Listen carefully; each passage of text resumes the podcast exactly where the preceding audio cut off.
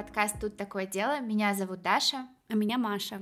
И сегодня у нас последний выпуск нашего индийского месяца. Надеемся, что вам понравилось. Нам очень понравилось. Мне вот больше всего понравилось дело про коллективный психоз и самоубийство семьи. А тебе, Маш? Про Пхулан. Но я надеюсь, что это мне понравится больше. Нет, оно никому не понравится, я сразу предупреждаю. Это очень грустное, тяжелое дело, но я хочу, чтобы вы все о нем знали, потому что такие вещи надо знать. Но перед тем, как начать, мы, как всегда, напоминаем вам, что наш подкаст выпускается исключительно в развлекательных целях и предназначен только для лиц старше 18 лет. Мы также не рекомендуем слушать наш подкаст людям с повышенной чувствительностью, так как мы с Машей обсуждаем все детали преступлений и ничего от вас не скрываем. А еще мы за взаимное уважение, активное согласие, не насилие и соблюдение законодательства. Мы не поддерживаем распространение насилия, не одобряем преступников и их преступления, даже если иногда говорим о них в шутливой форме, и надеемся, что и вы тоже. И сегодня у нас, правда, очень серьезная история. И в силу моей профессиональной деформации я редко плачу, когда изучаю дела для наших выпусков. Обычно я злюсь или мне безумно жаль, или же я не понимаю, как на это реагировать. Но дело, про которое мы будем говорить сегодня, дело про резню в Мариджапе и предшествующие ей события вызвали у меня такую бурю эмоций. Я плакала и не понимала, как такое могло произойти. Я смотрела видео с очевидцами этих событий, людьми, которые пережили резню, и я не понимала, почему про это никто не говорит. Поэтому сегодняшняя история — это, правда, абсолютно душераздирающее дело, которое страшно представить, но которое действительно имело место быть. И мы все знаем про Холокост, там, про геноцид армян, про геноцид в Руанде. Ну, я думаю, что все знают, что такое геноцид, но на всякий случай уточню, что целью геноцида является уничтожение какой-либо группы по расовому, этническому, религиозному или национальному признаку.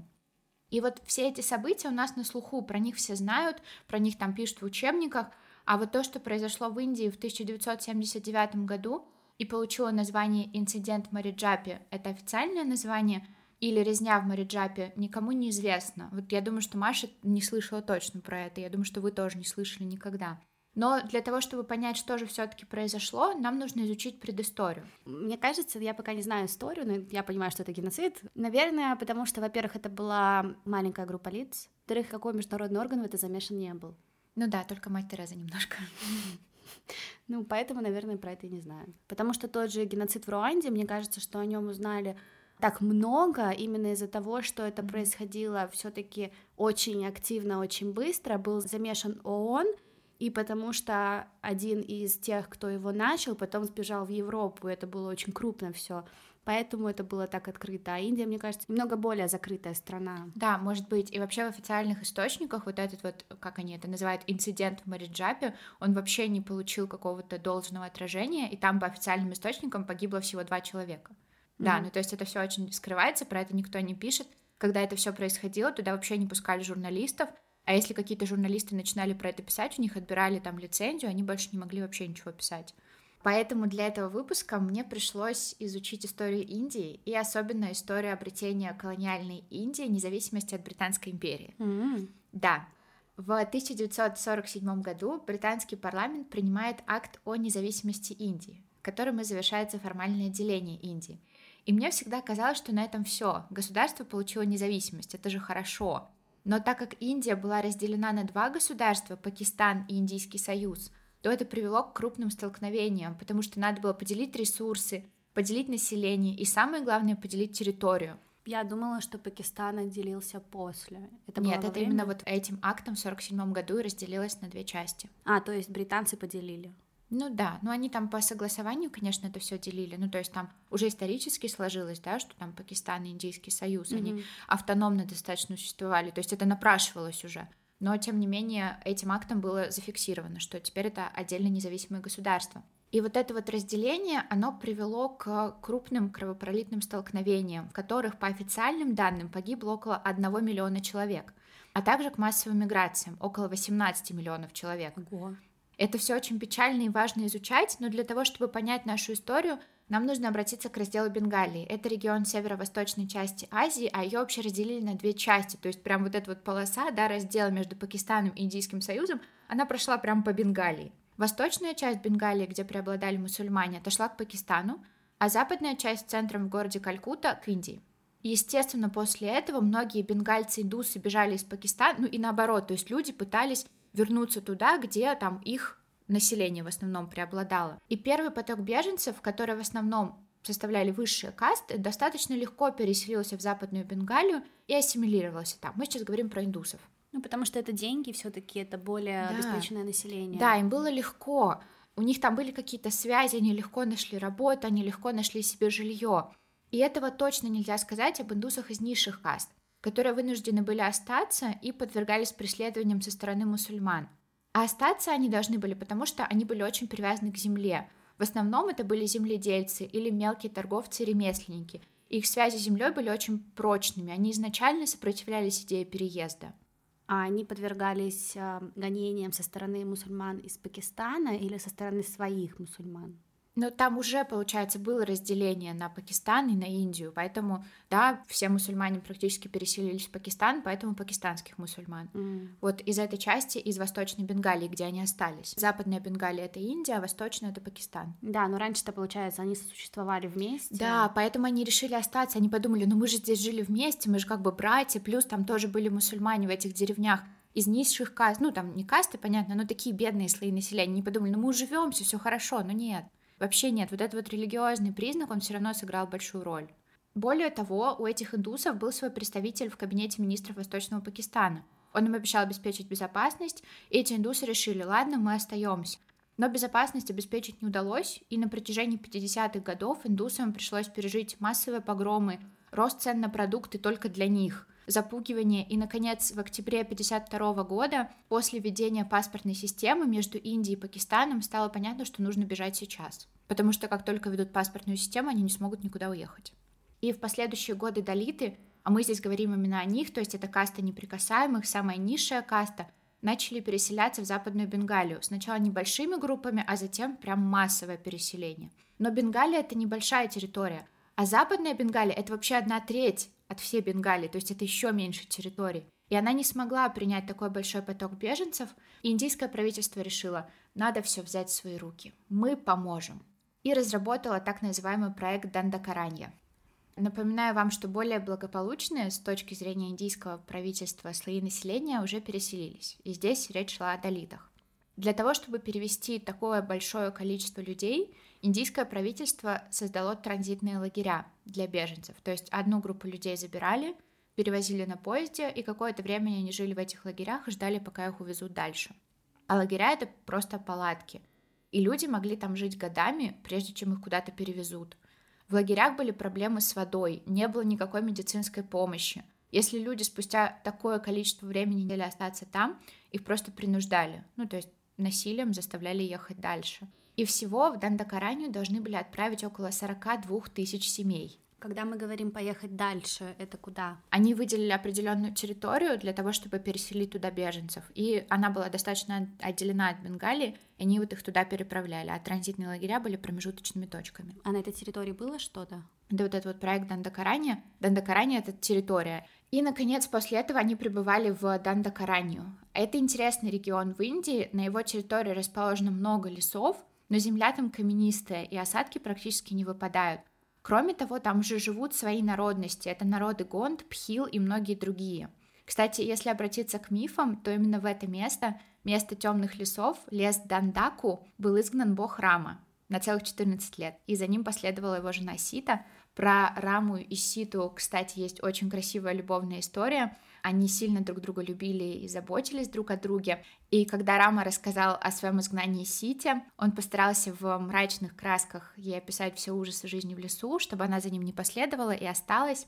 Он просил ее утешать его родителей и не следовать за ним, но Сита ответила, что она перенесет любые трудности, и ее долг заключается в том, чтобы везде следовать за своим мужем. Поэтому, наверное, очевидно, что Дандакарания показалась беженцам местом изгнания, куда их отправили, потому что до них не было никакого дела а не местом, где они могли создать свой будущий дом. И учитывая, что там местность не предназначалась для какого-то земледелия, а они были земледельцами, да, им было да. нечего там делать. Да, именно так. Они были в основном земледельцы и привыкли к земле прибрежного восточного Пакистана с обильными дождями, плодородными землями. А как отмечали исследователи, Дандакарани была абсолютно непригодна для земледелия. В районе Фарагастон, куда переселили беженцев, 32% земель были плохими и малоплодородными, а 53% могли бы быть хотя бы среднего качества, если бы их влажность и какая-то способность к плодородию была увеличена. Ну, то есть над ними надо было работать, то есть какие-то проводить там мероприятия, чтобы земля реально была пригодна для земледелия. И только 9% были хорошего качества. Но напомню, что там жили свои народности, местные жители, которые были вообще не рады новоприбывшим чужакам. Инфраструктура, про которую беженцам рассказывало индийское правительство, тоже, естественно, не была создана. Не было электричества, не было питьевой воды, очень остро ощущалась ее нехватка. Не было медицинского обслуживания, были плохие бытовые условия. Из-за этого были частые эпидемии и высокая детская смертность, а это 42 тысячи семей. 42 тысячи. Кроме того, им сказали, что дадут пособие, то есть деньги, но это пособие можно будет получить только если ты работаешь. А еще они не могли покинуть эти лагеря, иначе сумма этого пособия уменьшится для тех людей, кто остался в лагере.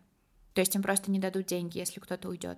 Уезжая сам, ты подставляешь Да, других. тех, кто остался, да. Не напоминает концентрационные лагеря? Мне вот напоминает. Ну да, очень сильно. И тот процесс транспортировки, который осуществлялся, тоже очень похож. Да, но несмотря на это, люди все равно покидали лагеря и пытались бежать.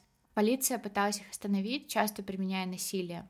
Но в 1977 году, когда к власти в Западной Бенгалии, то есть в Индии, пришло правительство Левого фронта, беженцы, которые жили в Дандакаране, казалось, получили новую надежду. Правительство Левого фронта во всех каких-то агитационных материалах поддерживало недискриминацию людей из низших каст. Равенство обещало соблюдать права беженцев, то есть, на первый взгляд, довольно либеральное правительство. Один из министров Левого фронта, Рам Чатарджи, посетил лагеря беженцев в Дандакаране и сказал, я организую ваше возвращение в Западную Бенгалию, вы вернетесь домой, все будет хорошо. Короче, он просто хотел заручиться поддержкой да, огромного количества, да, огромного количества людей, 42 семьи, это очень много, да. и он понял, что 42 это... тысячи. Да, и люди поверили, несмотря на то, что они в Дандакаране уже нажили какое-то имущество, они все равно решили поверить его обещаниям, они начали продавать это имущество, они были готовы вернуться домой, они хотели, но, как уже можно догадаться, все эти обещания оказались пустым звуком и Левый фронт в Западной Бенгалии, получивший необходимые голоса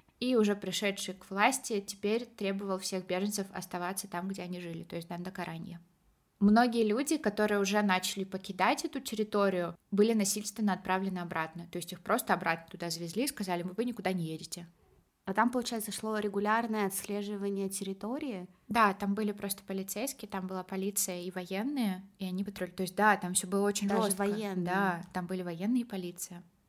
Но около 10 тысяч семей под предводительством Сатиша Мандалар смогли уйти и решили поселиться в Мариджапе. И здесь есть различная информация по поводу количества людей. В одних источниках говорится про 10 тысяч, в других про 4 тысячи, но в большинстве все-таки про 10 тысяч. Но в любом случае это большое количество людей, и мы все равно говорим о человеческих жизнях. Но что же такое Мариджапи? Мариджапи — это остров, он расположен рядом с заповедными лесами. Да, теми самыми, где вот эти вот бенгальские тигры и мангровые леса. И вы просто представьте, что вы уже более 20 лет скитаетесь по всей Индии, вас заставили покинуть дом, вы жили в ужасных условиях постоянно. Это сложно даже жизнью назвать, потому что это банально выживание. И вы пытаетесь сделать последний рывок, чтобы добраться до места, где ваши дети смогут жить спокойно, где земля будет плодородной, где вас не будут ущемлять и заставлять работать просто для того, чтобы получать все необходимое. И для этих людей Мариджапи была надеждой. И, конечно, дорога туда была нелегкой, их останавливала полиция, у них не было денег, но у них получилось. Несмотря на то, что остров был совершенно необитаемым, и людям пришлось буквально с нуля создавать себе условия хотя бы минимально пригодные для жизни, они смогли это сделать. А делали они это все без какой-либо поддержки властей, то есть они вообще не участвовали в этом. И эти люди, которые скитались уже немеренное количество лет, начали возделывать землю, построили маленький город, у них даже была библиотека. А сколько это все длилось? Это, вот это все меньше года. А, нет, ну вот давай с самого начала. Они уезжают в лагерях, вот этот вот процесс уехать из Восточной Бенгалии, приехать в Западную, пробыть в лагере и прожить. Это вот у них сколько, 20 лет заняло? 20 лет. За год они смогли сбежать. Да, и вот это все сделать. Они это очень быстро сделали, там меньше года даже было.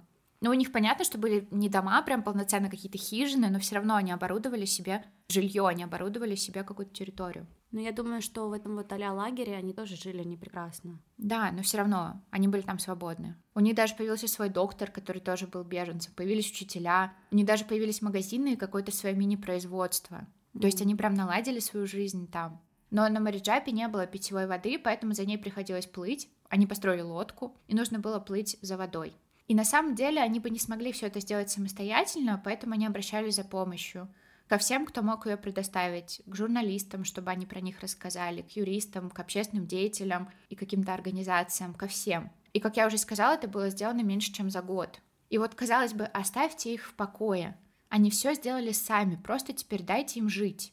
Но так как журналисты обратили внимание на проблемы этих людей и рассказывали о них, то, естественно, власть выглядела очень плохо в свете этих историй.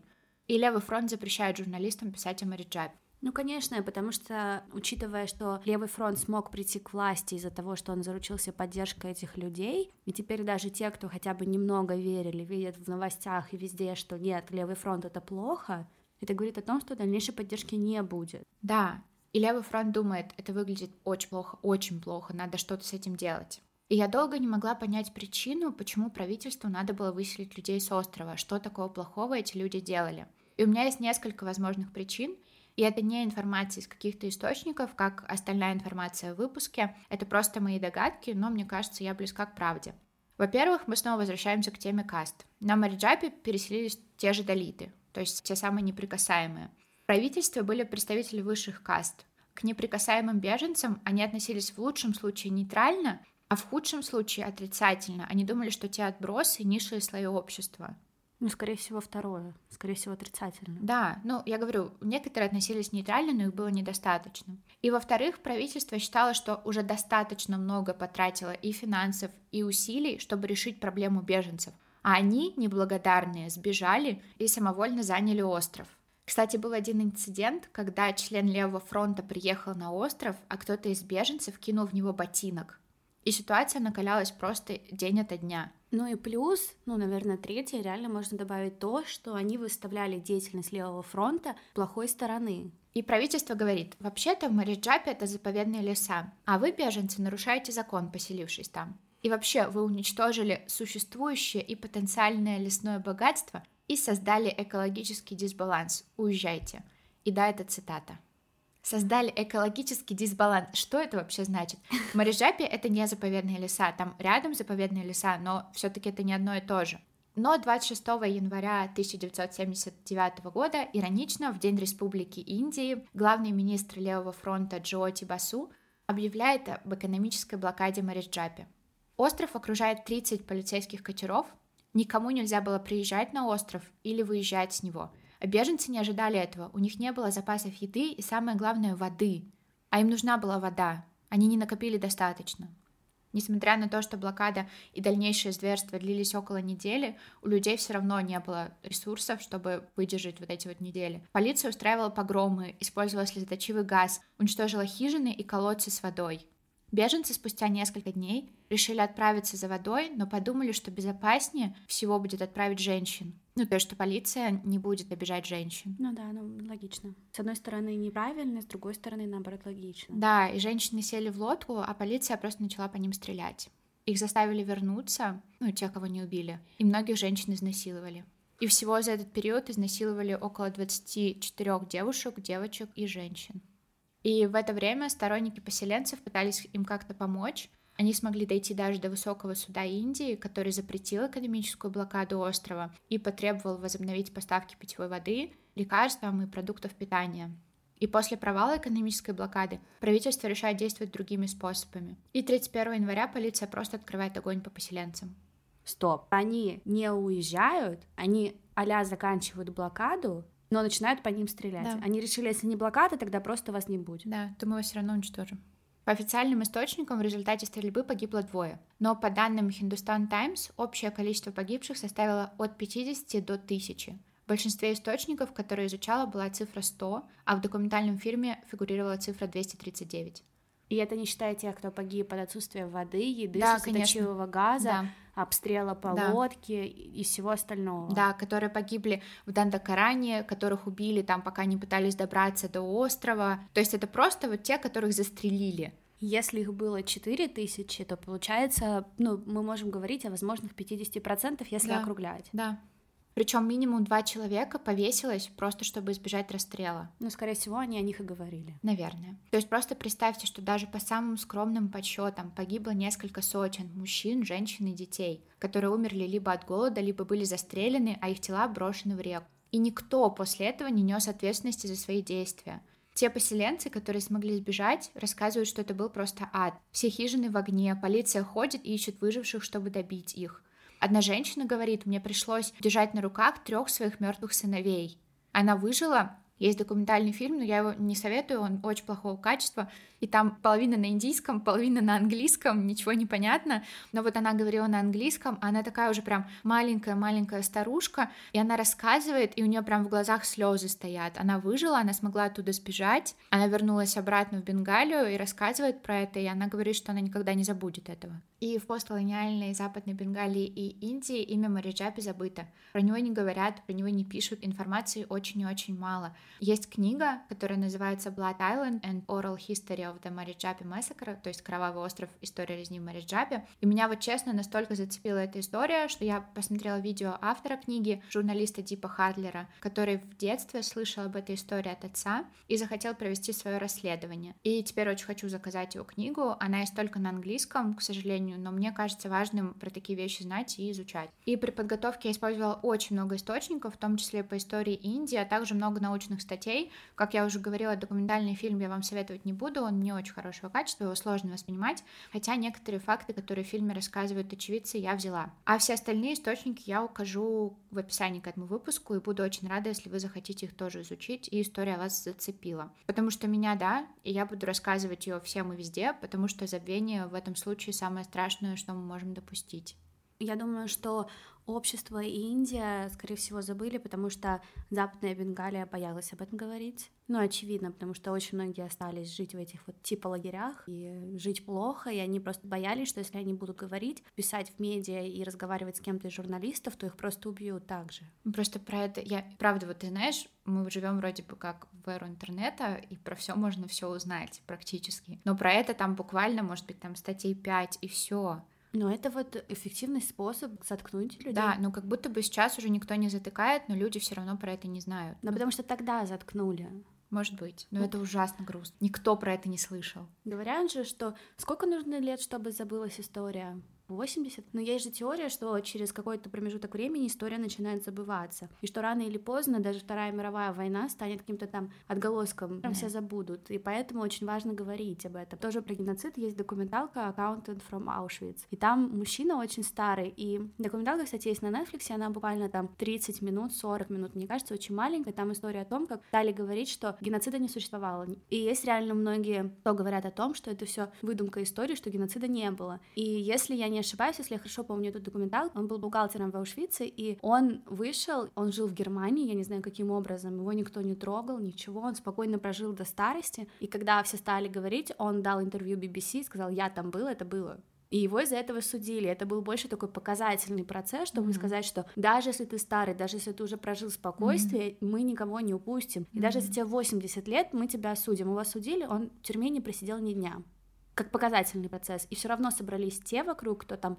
утверждали, что так и надо было, или что геноцида не было, их разгоняла полиция, все дела. И тут, мне кажется, такая же ситуация, что их просто вовремя заткнули всех. Общество в основном было то, которому было чего бояться. И из-за этого они все молчали. А сейчас те, кто мог бы говорить, ну, уже поздно думают. Да, еще здесь опять вот эта проблема каст, которую нам очень сложно, наверное, воспринять, потому что у нас немножко другое мышление, но для них, правда, вот это вот разделение, это как разделение на достойных людей и недостойных людей. Ну, то есть зачем говорить о долитах, о неприкасаемых, если они, ну, там где-то на земле ползают, вообще не люди настоящие, то есть, ну, погибли и погибли, что тут такого, новые там родятся. Ну и в завершении нашего выпуска индийского месяца у нас есть несколько комментариев. Да, и нам недавно написали комментарии по поводу не очень глубокого изложения и research а, и мы с Машей решили указывать источники, которые мы используем при подготовке, потому что с учетом нашего, как уже Маша сказала, юридического бэкграунда, мы делаем research очень глубоко и никогда не основываем его только на одном документальном фильме, книге или тем более на первой статье в Гугле. А если мы и основываем на документальном фильме, мы вас предупреждаем